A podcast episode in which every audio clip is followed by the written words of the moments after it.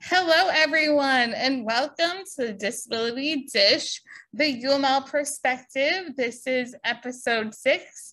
My name is Janelle Diaz. I am an assistant director in Disability Services and I'm co-hosting with... Hi everybody, Jodi Regens, Director of Disability Services. Awesome. We're so excited to have you all here. I'm going to have Jodi talk a little bit about our initiative. So one major initiative for the Disability Services Offices is really just to find ways to openly and actively discuss how we can support our fellow, fellow disability community members, whether in the university, outside networks, or in our everyday lives. It's important and, and impactful to make a major effort to reduce stigma and shame around disability. We want to flip the script to highlight the uncountable strengths that can show through various disabilities. So among many initiatives that we are putting out through our office, this monthly podcast just provides representation and discussion around various interesting topics on disability. And just a little disclaimer, this is just a discussion about you know, our thoughts and um, opinions and perspectives on the episode topic. So we're going to kind of get right into things. Um, today's topic is the field of disability services, and we have some wonderful U M L experts here, our disability services team. I'm going to have I'm going to have each of you state your name, role at the university, Um, and your relationship with the word disability, if you feel like you have one.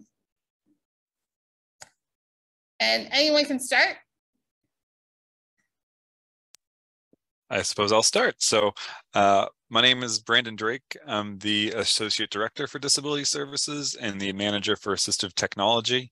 Uh, and my relationship with disability would mainly be an ally. Um, I can go next. I'm Lauren Tornatore. I'm an assistant director here in Disability Services.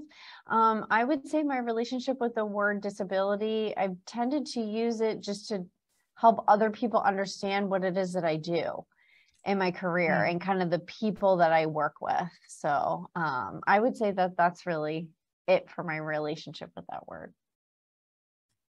Awesome. We also have a special guest with us, our beloved administrative assistant, Aida Phillips, who is here as a, a listener, an observer, and a cheerer from behind the scenes. So she's here with us.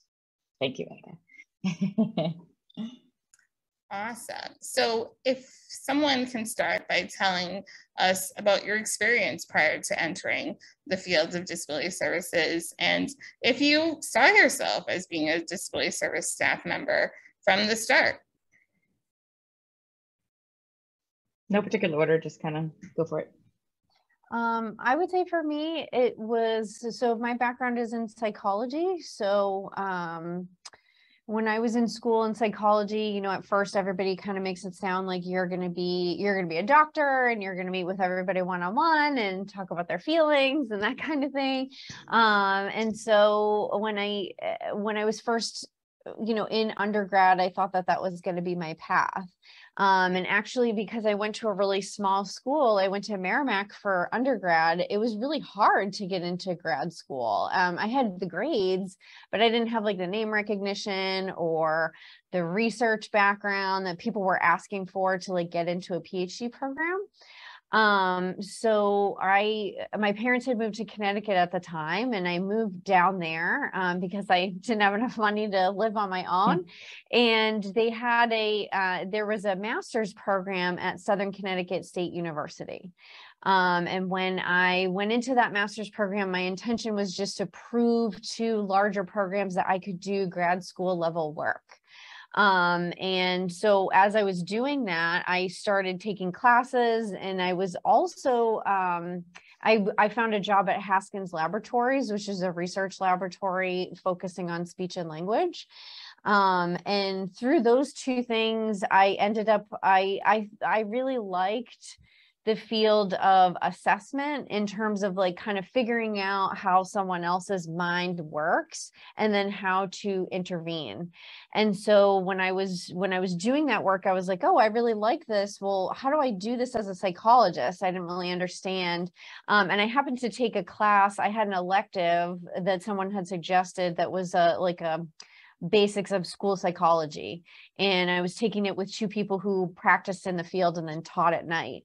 And that's kind of how I fell into it, um, was really with that. It was just kind of like, oh, this sounds cool. And um, it meant that I had to go to grad school all over again. So I went twice in a row, uh, which most people don't do that because, you know, it kind of seems a little silly to do that. Um, but that's kind of how I got on that path was, you know, I, when I was working in research, I thought it was really interesting, but I felt really uncomfortable with the, the families that were coming in. I was doing research uh, both in the areas of dyslexia as well as um, kids who had autism. And this was really early when, like, you know, those things weren't really being recognized by schools much. Um, And although I thought it was really cool to work with those students and families, the part that made me uncomfortable was that I was just collecting a bunch of data and publishing it really for myself. Um, the, there wasn't a whole lot of like practical application of what we were doing because we were doing it like so early on. So, um, when I, when I kind of got into school psychology, I figured out, oh, this is a really good way where I can take data and figure out how a person, how their brain works and what it is that they need and how to take that and apply it immediately to a school setting so that someone could feel a little more successful in that setting. So that's kind of how I, I fell into the field, uh, like a short version of that. Love it. Awesome. And uh, I'm kind of similar. So uh, my focus before getting into the disability field was technology management. So um, I wasn't one hundred percent positive what I wanted to do with it when I was getting into uh, into college. But as I learned more and more, um, it's funny, it, it's, I know it sounds boring, but I was always really interested in like supply chain logistics. And I always kind of pictured myself working in a warehouse with a bunch of boxes and streamlining work processes and, you know, using technology to do that. Um, and this was like before like Amazon really exploded with their, with their enormous warehouses. Um, Amazon, but, good idea. I know, right? Exactly. Uh, if, if I only knew.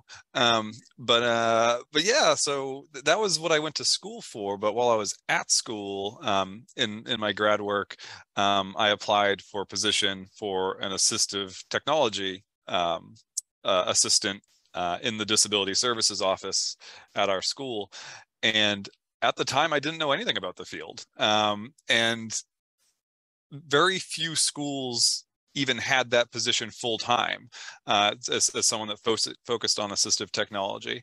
So it was a bit bizarre because there was a lot of students that really needed it and they didn't really have any professional person that had a really great understanding of it. So it was basically, they were looking for a person that liked technology, that was willing to learn new things and was wanted to problem solve. And that's what a lot of it was. And it got me very, very interested in, in the field because I got to work one-on-one with students, students who had uh, difficulties accessing their school that I had no idea that they were even going through until I met with them, and then coming up with solutions on, on how to get them access.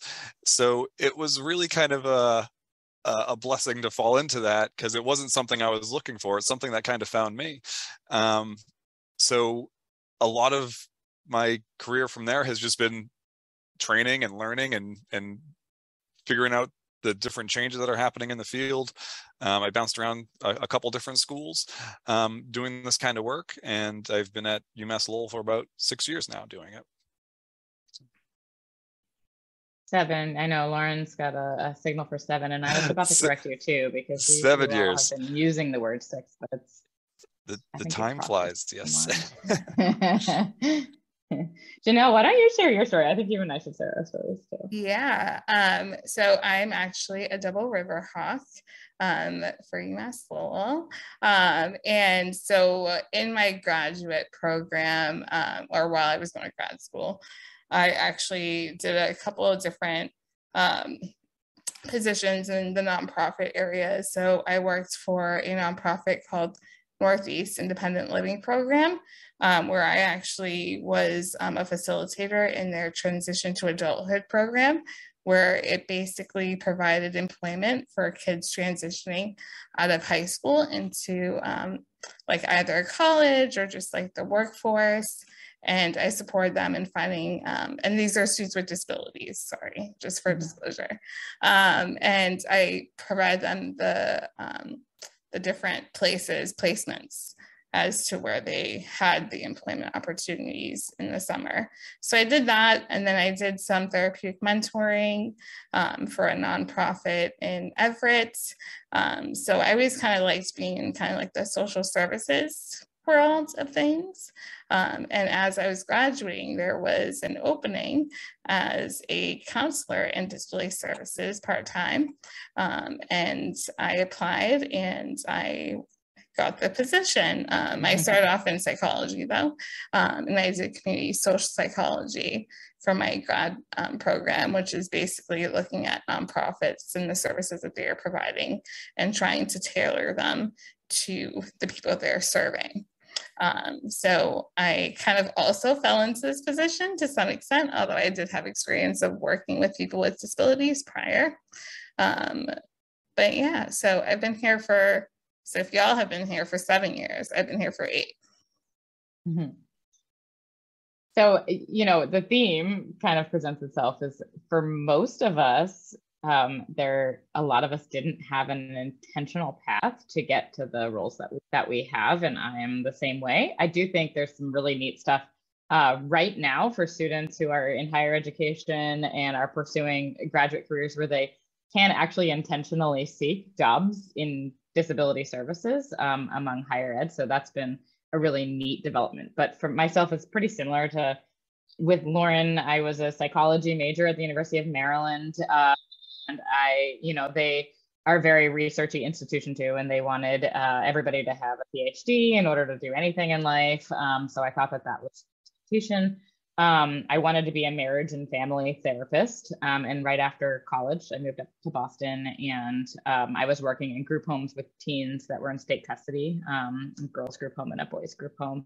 And um, I was applying for PhD programs in marriage and family. Um, and the only one that I got into at the time was in Indiana, and I um, couldn't figure out how to move to Indiana with sort of the circumstances of my life as they were. And so I decided to stay in Massachusetts. And then I was like, yeah, I got to figure out what to do then in that case. Um, and so I reflected a little bit and, and had found that with the group homes that I work at in the teens, like the, the relationships of the teens I'd really gravitated to were those that also had a learning disability or an autism spectrum or A D H D, and, you know, were struggling through G E Ds or things like that. And I came across a position at Lesley University to work with students with moderate to severe uh, learning disabilities in a college experience program, not a degree seeking program. Um, and it also would have provided me the opportunity to get a master's degree. Um, and so I took that, and I still was going to be a marriage and family therapist, just a master's level one. Um, so I got my master's in professional counseling.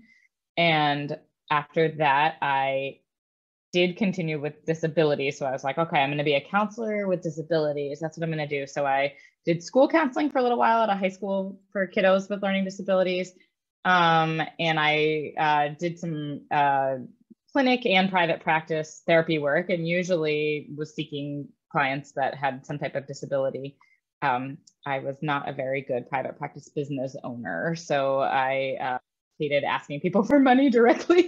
Um, and so, so that was just not working well for me. Um, and, you know, I kept finding myself really wanting to be back with students who were developing their own voices and transitioning for the first time to adulthood. Um, and I really liked working with the seniors at the high school that I worked at, um, and helping them sort of start to have those conversations. And so I decided I really wanted to get back into higher education. And so um, I feel like I finally found what my true work and passion was at that point, and um, have worked at a couple of institutions, um, and have uh, worked in higher ed disabilities, and, and that, this is where I am. So it's been, you know, I do finally feel like all the things found their way to synthesize into something that really makes sense for me. So that's been, that's been my journey.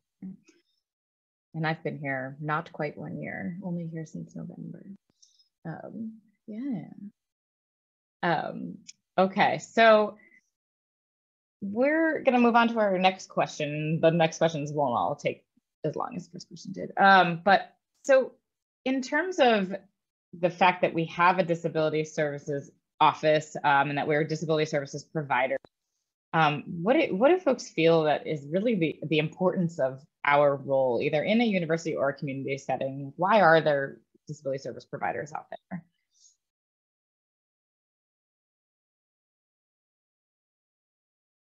I know it's weird. Somebody just go. go. So uh, I'll jump in, sure. Um, so, I mean, obviously, um, we've kind of had that that core important role of, of giving access to our students academically so they can participate in the classes as well as anybody else. Um, but it definitely goes beyond that uh, for our office. So, you know, once we make sure we've, we've got that buttoned down and, and we're, we're meeting all the students' needs and, and following up with them throughout their time here, um, it's really important to, to weave this kind of service throughout the university. So it's not something that we want to be centralized to our office where any disability issue comes to us and we try to fix it. It's something that, you know, if a faculty member has a student with a disability and a problem comes up, they should be having some of the tools that they can to fix the problem on their own or, or address the, the, the, the issue.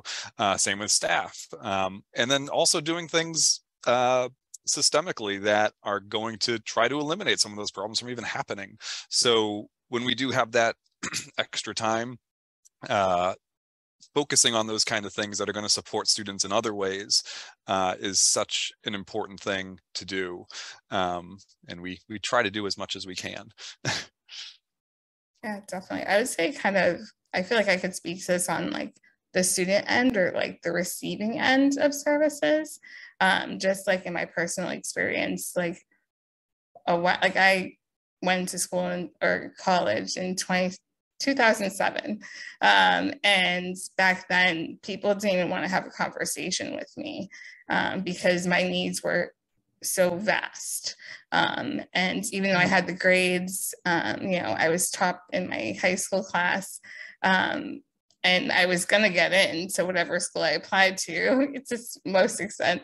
Um, and they still were like, nope, you can't talk to us until you um, are fully accepted. Um, even though they understood that I had greater needs. Um, so I think it's such crucial work because we are literally providing access to opportunities um, and greater opportunities. Allowing people to have access to education means that they will have greater access to other roles in life, right? Um, and be able to be more independent and be more successful at the end of the day. Um, and it just provides kind of equity inclusion, which is important in all aspects of the world. Um, so I just feel like just being able to provide students the ability to have access to things that they should already have access to provides them even bigger opportunity for afterlife. Or after college life, not after after college life, not life. Maybe after life, maybe it's all gone. After life. Who knows? After college life. um, I would say beyond like the the compliance and the aspects, you know, the the access piece, you know, those are legal pieces of our job. That like at, at base level, that's what we have to provide. To me, I think a larger role in our office is to really provide a safe space for students where they feel seen and heard as who they are, instead of having to cover up a part of themselves or to feel embarrassed about something. You know, I think that that's something that probably all of us have experienced, like behind closed doors, is, you know, students saying things like, well, you know, all my roommates get these papers done so much faster than me, and they, you know, and I don't understand why. And I'll say, well, you know, not all of them are struggling with their reading or struggling to get through, you know, and, and let's look at some technology or things that can help you with those things, you know, that comparison piece. And so Um, you know, and I know all college students experience that in terms of feeling inadequate or, you know, feeling like they're comparing themselves to everyone else. Um, but I do think that's like a big piece of our office that sometimes, you know, in that whole compliance thing gets overlooked, that like there's a, a person side to what we do too, in terms of helping people feel understood and not, and not having to explain themselves, not having to explain everything in their life experience, or, you know, this is why I do this this way, or this is why I think this way. Um, you know, that for all of us, we have experience with various populations, and we just kind of like quote unquote get it, for for lack of a better word. It doesn't mean that I'm perfect at understanding, um, but I think it, I do have the skill set. I'll speak for myself personally in terms of like asking questions or correcting myself or just meeting someone where they're at. Um, it, you know, it, and not always focusing so much on grades. There's so much in college where we're, we're focusing on like, you need to get this grade and you need to do this, you know, in order to get this degree and this fancy piece of paper. Um, and that's important, but I think it's, it's equally important to make sure that someone feels, you know, seen and heard and has a sense of belonging. Um, you know, and especially when disability is such a, a, a large part of someone's identity, we're really able to do that. Um, you know, and hopefully through larger work with the campus of kind of helping other people pick up the load in terms of universal design and acceptance, we can move where it's not just us, it can be a campus as a whole. Mm-hmm. Yeah, I mean, it sounds like we all, we're, I mean, I'm not surprised that we all sort of agree, but like, you know, that we, um, our role is sort of a voice of the people and sort of a mediator um, among all the various parties. We often will tell students, your job here is to be a student, and our job here is to kind of make sure that that's as smooth as can be, you know? And I think that people who work in the International Students Office will say a similar message, you know, students who, uh, people who work in the Multicultural Office or uh, the L G B T Q Um, you know, center, you know, they're going to say the same thing. Your job is to be a student, and we're going to help kind of just like make sure that's as smooth as can be. So that's sort of, you know, our angle on that, whatever, whatever that means. Um, I often feel like we also get to be sort of a soft and safe uh, experience for students to kind of roll out their, this piece of their identity into what the, we say the real world is, like the working world and the job world, and sort of learn how to kind of navigate some stuff that may be bumpy and may not be easy, um, but also doesn't have kind of the protective bubble wrap that perhaps their childhood had or didn't have. You know, I think depends on, on the person, as Lauren was saying, and sort of what baggage they might be bringing, um, what everybody's sort of identity is. Um, and so, yeah, I think, you know, we we often say that our hope is that our, someday our job is obsolete and that everybody just understands how to work with all different types of people and all different types of students. And, you know, that's sort of the goal. But, um, but you know, in that way, I think, you know, we we just are right in there with that, you know, helping this, whoever, whoever our customer is, um, you know, get whatever their needs are, be the voice of them if they're not able to be themselves. And as Lauren said, it is true that, you know, the core of our has to be making sure that this institution upholds, you know, the the laws and and is provides equitable access to to so yeah yeah awesome. And so I feel like Lauren touched upon kind of the stigma, right, a little bit in terms of a student being able to feel like they can express who they are, um, but do you guys all feel like, um, what is your view on disability stigma, and how does being in the Disability Services office impact this? Um, also, has there been kind of any change over time, do you feel like? Because um, I know we all have been here, aside from Jodi, for quite some time. Um, so have you seen kind of this work change? Um, I would say in terms of stigma, I feel like when I worked as a school psychologist in K through twelve, I think it's kind of, for lack of a better word, more obvious when someone has a disability, because part of having services, unfortunately, is being pulled out of your primary classroom, mm-hmm. um, you know, to experience something in a small group or one-on-one setting in order to help that student gain skills in an area. So I feel like a lot of times when students come here, you know, I usually joke with them that like, well, you're not going to leave the office with a tattoo on your forehead from me that says like, I have a disability, um, you know, and a lot of students really do fear that. They fear they're going to be singled out. They fear that other people are going to know and, and are going to think less of them because of that. Um, So, uh, you know, I do think, I, I do think that like the, the actual fear of stigma or being seen as less than, um, you know, is something that still exists. Um, uh, you know, I haven't seen in my lifetime a big social movement towards acceptance like we have seen with other marginalized groups, um, whether that's various groups, uh, people of color, color, women, or people who are part of the L G B T Q plus community. Um, so I am still kind of waiting for that uh, mm. to happen in terms of like it just having a movement where, you know, having things be more acceptable, you know, things like including captions, things like using microphones, making sure that curb cutouts are there, um, and also having multiple ways for people to access a curriculum or something. Um, and so, you know, I do think we kind of have a long way to go. In terms of here at the university, I feel like if I'm being honest, it kind of depends on the semester. You know, I, I'm not going to mention it here, but I would say there are certain departments that are easier to work with than others uh, in terms of kind of seeing uh, students with disabilities as a part of their classroom rather than an, an accommodation letter kind of be an extra thing that they have to do. Um, you know, and I do understand that from the faculty side of kind of getting stressed about like, oh, am I doing the right thing? Um, but what I would say overall is that, um, you know, we have had some success in terms of rolling out some different trainings for faculty and, you know, at least for us to be able to know who is an ally here on campus and kind of who's already on the cutting edge of providing some things that students need without ha- them having to ask. Um, so I think that's, you know, a positive thing. Um, It, you know, that that to me is moving in the right direction. Um, you know, we did just get news that we're going to finally have more accessible buses here on campus. Um, so like, that's a big thing. Um, you know, so hopefully we can, can you know, in, in the construction that's happened on campus in terms of adding more elevators and things like that, I think those have been positive.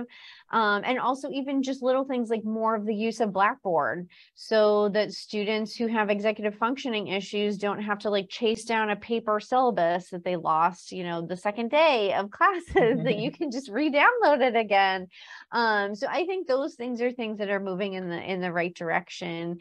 Uh, you know, but ultimately I always have like a pie in the sky. Like I love, I'd love this to be in terms of disability inclusion. I would love to see a statement, you know, from the, the UMass system president um, about inclusion of students with disabilities and, uh, and really having some larger system-wide things so that, um, you know, we can really get on the same page as a system in terms of what we're able to provide and, and who's welcome to all of our campuses.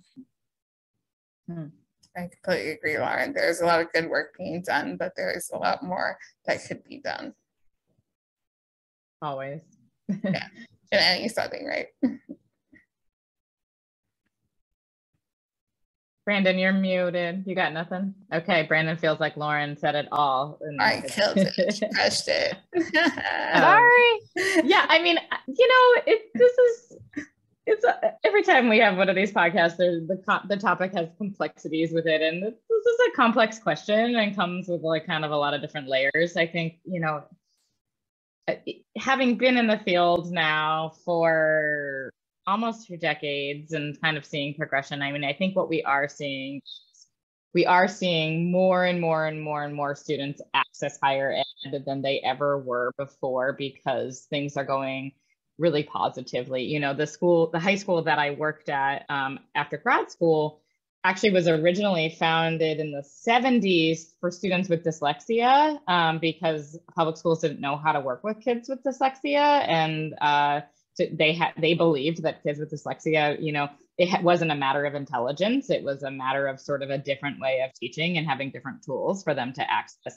learning. Um, and by the time I left, it, they had a, co a complex proposition on their hands because in the, in, you know, in the last decade and more, public schools were like, we can do dyslexia, we got this, you know, um, which was pretty cool. And so the private school had a different kind of set of concerns about who their population was, but public schools were like, that's no problem, you know, A D H D, that's, that's no problem. You know, we can, we can work with lots of students with lots of, um, you know, learning differences, and, you know, students who were blind and, and deaf had, it would have had nothing to do with their intelligence to access higher education in the past, but they wouldn't have been able to access it because they just simply couldn't uh, access the material, the physical material. And, and that's not an issue anymore, which is great. It, it, it, it re- involves people like us, and involves work, and involves communication and collaboration, but there's a lot more access, which is very cool. Um, and so that part is great. Um, so we have a higher level of students. Um, I feel like there's a tiny movement of students who are now entering college that are like, yep, I have a disability and I want to talk about it. Um, and I want people to know, and I don't care who doesn't know, and I want people to understand it and accept it. And I think that that's, it's a slow, really slow ooze of a shift, but you know, it's a shift that like, I feel like I'm latching onto, and I'm going to try to like sort of pull apart and kind of, um, I don't know, turn the volume up on it a little bit, because I think that, you know, in general, our overall way to support students and ways for students to feel welcome here and feel like they can be supported here by faculty, the staff, their peers, is for us to, you know, I, I'm a broken record, but you know, the the reducing the stigma and making people feel like this is a totally fine place for you to be, and you can be who you are, um, you know, and there, and as Lauren said, a lot of other categories Um, of, of sort of different identities, you know, have had greater efforts to kind of work on that. Although I'm sure they would sit here and say that there's, it's not, it's not even close to where they want it to be either. Um, but, um, but, you know, I think that that's, that's what we can do. And then classes will be smoother, and learning will be smoother, and success uh, towards graduation will be smoother, because everybody just has a better experience overall. So um, that's sort of what I'm, you know, seeing and hoping. Yeah, definitely. So we all kind of talked about um, our, you know, time in disability services, but has there been anything that you feel like you have learned as a disability service provider?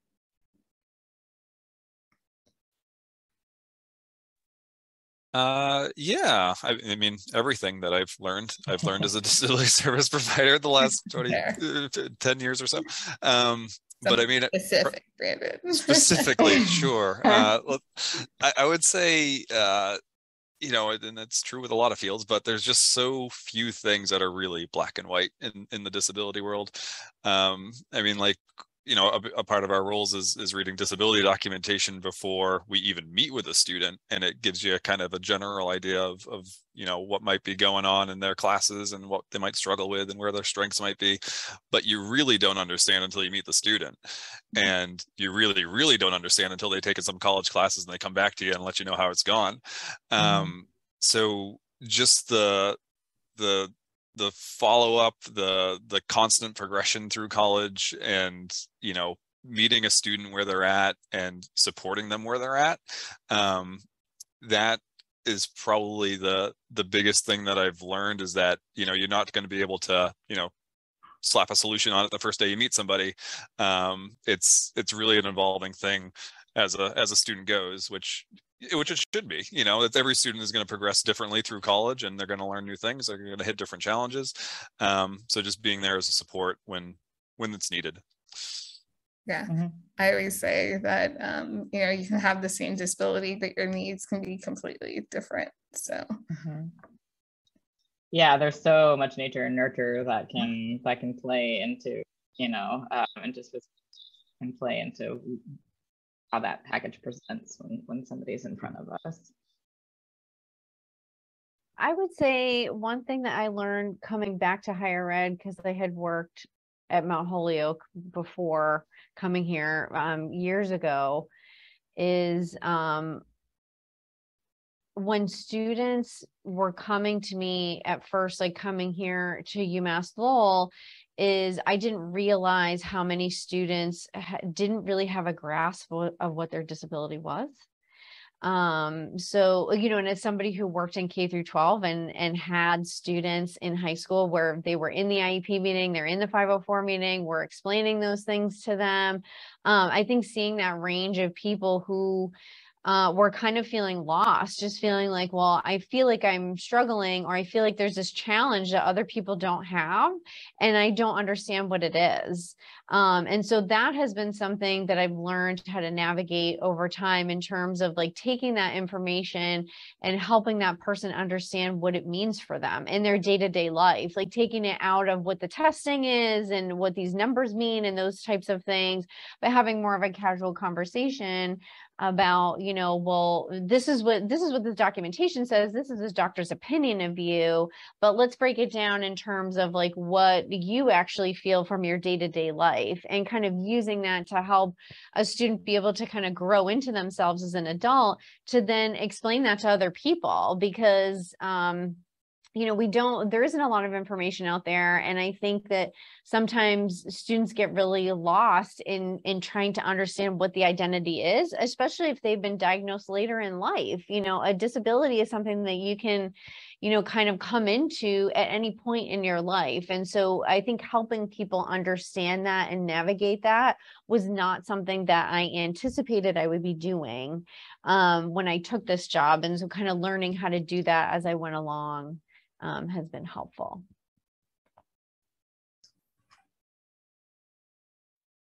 Janelle, what about you? What have you learned?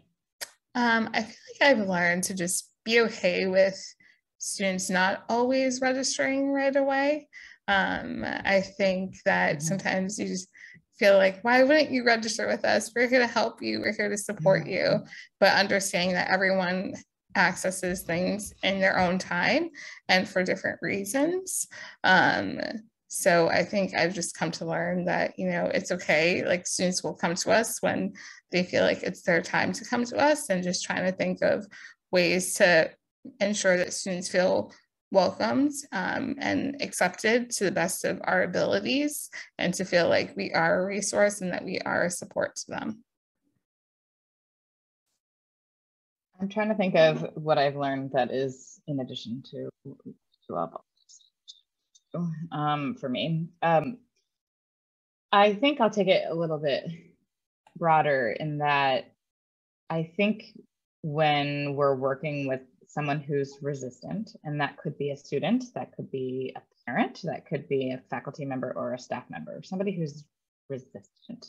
Um, I have learned that if I approach it from the lens of most people are intrinsically good people and want to do the right thing or do the good thing, but it, there's fear that sort of drives people and drives resistance. Um, and if I remind myself of that, then that person isn't like a bad guy in my, in my head, and that person isn't trying to be a bad guy or, you know, difficult or whatever, um, but that maybe they don't have the tools, or no one has really reassured them of what's going to be okay, or how that there's somebody that's going to be supporting them, or things like that. And that, you know, so it could be a student who's resistant to registering with us, or resistant to change, or talking to somebody about their disability. It could be, you know, a, you know, a faculty member who's resistant to providing certain accommodations in the classroom that would be really helpful.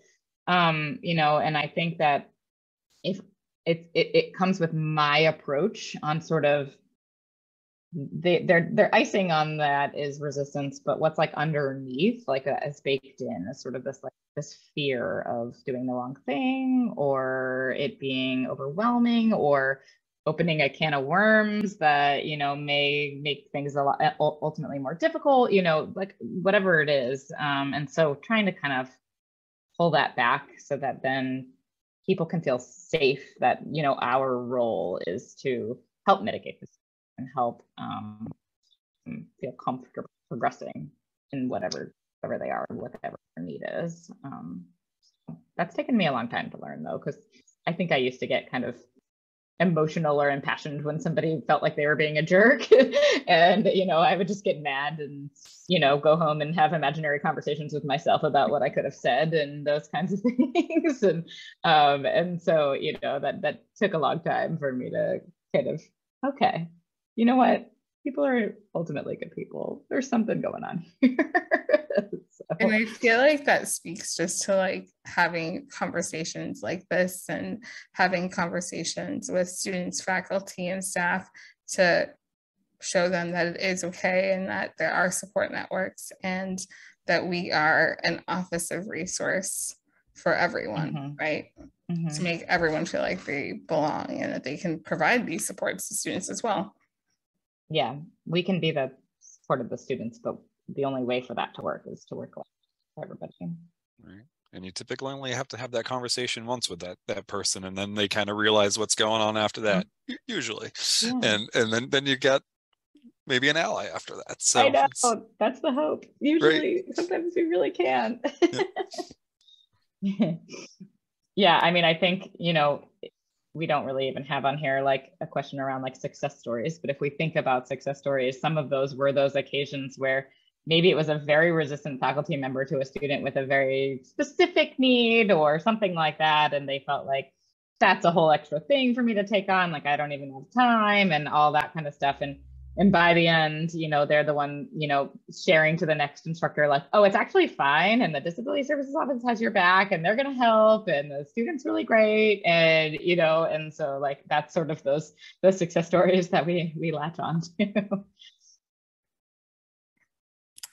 So I'm going to jump around a little bit, but um, if you had a magic wand, what would your ideal setup or offerings of disability services be? Super broad. Go. um, I just feel like we well, were talking I, about the other stuff, so I feel like we can answer this. Yeah. One. Well, no, and I think my answer would probably be a really simple one: is that we, I work in another field. You know, really, that like the the inclusion is already thought of. You know, I've thought about times where, you know, I've I've kind of utilized tools from other schools that have like really great checklists of kind of like, if you're going to have an event, like these are all the things that you can think you should think of, you know, and that that mm-hmm. re- came from a disability office and then was put around a campus, and then I had taken, stolen, kind of borrowed, um, and then trying to do some stuff here. But I think, I think the ideal thing would be that instead of us being the phone call, that someone would just talk to a colleague next to them, you know, or or go online, or that, you know, that teaching students with disabilities is not an extra elective that someone takes, but rather is baked into the curriculum. That when someone's hired as a professor, there are, you know, things through H R that people are learning about how to, you know, reach a wide variety of learning styles, you know, that, that we don't need to be here, that I can do something else and something different, you know? So mm-hmm. that would really, my magic wand would be that, that like, there's, there's just full inclusion there. And so your other field would be like a professional food taster for like, yeah. like nice restaurants. Yeah. Stuff. I mean, I love to do that. I love, you know, I don't know. I don't even know what else I would do, because there's always the the pull between like something that you like to do and something that would be a career. Um, but yeah, I mean, the possibilities would be endless for me. But I, I know if I don't, if I didn't have to be the go-to to answer those things, and and it was just baked in, um, you know, that's my magic wand fantasy for sure. That's, that's yeah, kind of the, the inside joke with our field is we yeah. hope to work ourselves out of a job. So that's that's exactly it. So yeah, no, I, I I echo that. If if that's the ideal thing is, you know, and it. It takes a lot of work and it takes time, but weaving that stuff in and, and making it a, a systemic kind of belief and, and, and knowledge base that, you know, students with disabilities are going to be in your class. They are going to be using every service on campus. Um, we need to know how to serve them. And it shouldn't just be up to four people in an office. It should be up to the campus community as a whole. And uh, yeah, so no, I, I completely agree with that. So when there is no disability services, right? Because we have our magic wands and we made that change and everything's included. Uh, and we're all millionaires who patented some kind of amazing idea. Let's say you um, are in a different role somewhere else. What is something that you would take away with you um, and transition with you into a different position? I think the thing I would, I think the thing I would take away is kind of um, learning how to speak up to say things that are uncomfortable sometimes that people don't necessarily want to hear. Um, and kind of taking out of it that like I'm being a wet blanket or I'm being negative, but rather that like I'm trying to utilize my voice to help other people that maybe are afraid to speak up. Um, so I think the easiest example of that would be like the use of a microphone, because a lot of people still, you know, really don't like it. Um, you know, I don't think my voice is like super great to listen to either, but it's not about my comfort of my voice. It's about ensuring that everyone in the room can hear. Um, you know, so there's definitely been times we've been in meetings, you know, where somebody's at the front of the room and, or they just yell out, you know, well, everyone can hear me, right? Um, you know, and most people can, but it's also that assumption. And, you know, why fry your vocal cords when you can just use a microphone to amplify your voice so that everyone can hear you? Um, and I think that that's something that, you know, it sometimes it feels uncomfortable, or I feel like, I, and maybe this is, you know, being a woman, that it comes off as like, quote unquote, bitchy or something, you know, to kind of speak up and say those things and ask people to pause and use the microphone. Um, you know, but I think that that's something that I would take away, is just remembering that, you know, I have a voice and I can use it, and I don't want to substitute for someone who is a part of that community, but how can I, um, you know, put myself sometimes in an uncomfortable position to question or ask for something so that, um, you know, someone else doesn't always have to be the person in the room doing it. I feel like kind of like the opposite end of that as well is it's okay to be uncomfortable, because that has been a topic for us in our past podcasts of it's okay to feel uncomfortable. You may not know always what the right thing to do is, but you can always ask. Yeah, and kind of going on that is you, you kind of have to remind yourself, I mean, at least I do, you know, before I got into this field, I knew very, very, very little about disabilities in general. Um, like, how does a blind student read their textbooks? I didn't know. Um, and you don't know until someone teaches you. And I mean, that's just across the board with all kinds of disabilities. And just, you have to kind of remind yourself when you're working with somebody that this might be a brand new thing for them, um, that, mm. you know, they don't have that knowledge base that you built up over the, the ten years.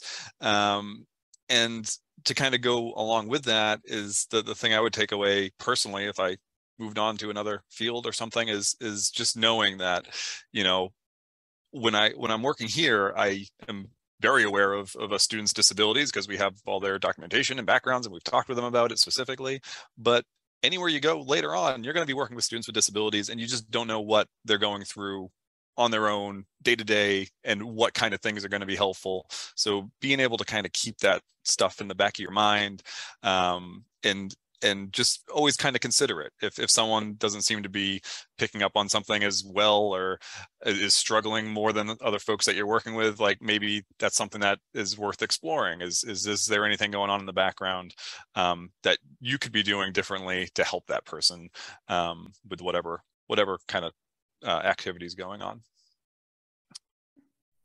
I think I would take with me that um, I, really appreciate working in a field that is not stagnant and that is never boring. Um, there's, if people ask us like, what's a day like in your office? And I've never been able to answer that question, um, you know, a typical day. And so, um, you know, I would want to continue that, um, you know, and again, like I could, you know, continue to be an ally for, for disabilities and to be a, um, a voice of people who have a harder time, you know, speaking up for themselves. But I do think for me, I would want to take with me that, you know, the answer should never be like, that's how we've always done it. Um, and that's just how it is, because we're humans and we're evolving, and our, the world is sometimes absolutely spinning around us in terms of change. And, um, and so Um, you know, just making sure that we're always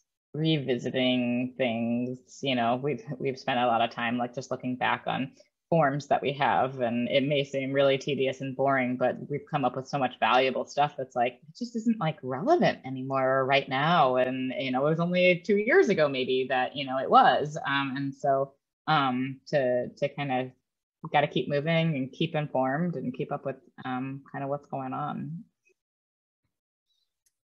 I'd probably say for me, just um, it's okay to ask for help. Um, I think that being vulnerable, um, kind of like what I said beforehand, um, but being vulnerable just on someone who is needing support, um, I think is just, I feel like being on both ends, having been on someone um, on the end of being of accessing services and then being one to provide services. Um, I think that I have learned that it's okay to ask for help when you need it. Hmm. And I, I don't think, like, on the vein of disability stigma that we're always kind of talking about, you know, I think that um, it is helpful for people if we just talk about it more. You know, when Lauren was saying that some of the students come here and they don't really have a handle on their disability, I mean, that might be a systemic thing that was going on where, you know, people didn't really want to talk to them about it, or didn't, you know, they they felt like they might not be able to handle it, or they didn't want them to feel bad, or those kind of things. Whereas students who come with a really strong handle on their disability and their needs actually tend to, you know, have a little bit more of a wider open door for success, because um, they kind of know, you know, what works um, and what's best for them. And, and so, you know, I think that also comes from something that's cool that's happened with this podcast, is some of our guests have, without us knowing when we invited them, they have self-revealed disabilities of their own. And I think we need to have conversations like that, you know, and, and asking for help and asking for support, you know, like, I'm team have a therapist for life, um, you know, always have a therapist, um, always have a marriage therapist, you know, always have a family therapist, you know, um, you know, and a lot of people are in the field I'm in, and they are therapists, but they don't, they don't like feel like they, they need therapy. But I think that, like, you know, people need to take care of themselves and to get whatever supports they need to be their best version of themselves. And so, um, you know, I think that that's, that can help with stigma a lot too, and, and help with people not having shame around stuff. We just should be talking about it. Um, so we have to wrap up because our work yes. does go on, unfortunately. Um, boo, I had an extra question I wanted to ask, but it's okay. Um, so our final question. Limit, uh, limit us to like ten seconds. Yeah. Do it. Yes, okay, ten seconds. Um, our final question is, what is the takeaway um, from this conversation? And has anything changed about the way you feel as either a person with a disability or an ally about disability stigma? And the last part is, what is your favorite food dish?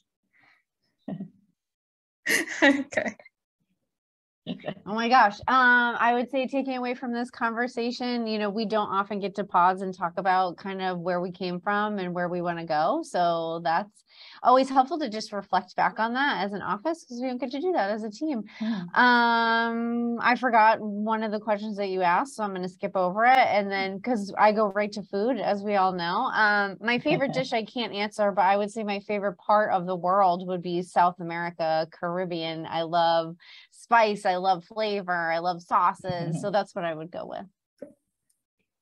Brandon, ten seconds. Takeaway, uh, anything changed? The, the takeaway is, is definitely, it's been nice hearing more about folks' background. It's, uh, you know, we've worked each other for years and years and years, and I've learned some new things. So that, that, that was really nice. And oh God, dish on the spot. Um, I mean, it's going to be boring, but I, good chicken wings. Gluten, I, I, Brandon, gluten, gluten. Anything with gluten.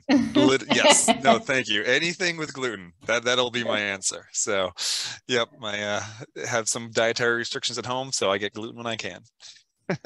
Awesome. Well, in the essence of time, thank you all so much for being a part of today's podcast. We really, really appreciate it. A round of applause. Thank you so much. Thank you so much, guys. All right.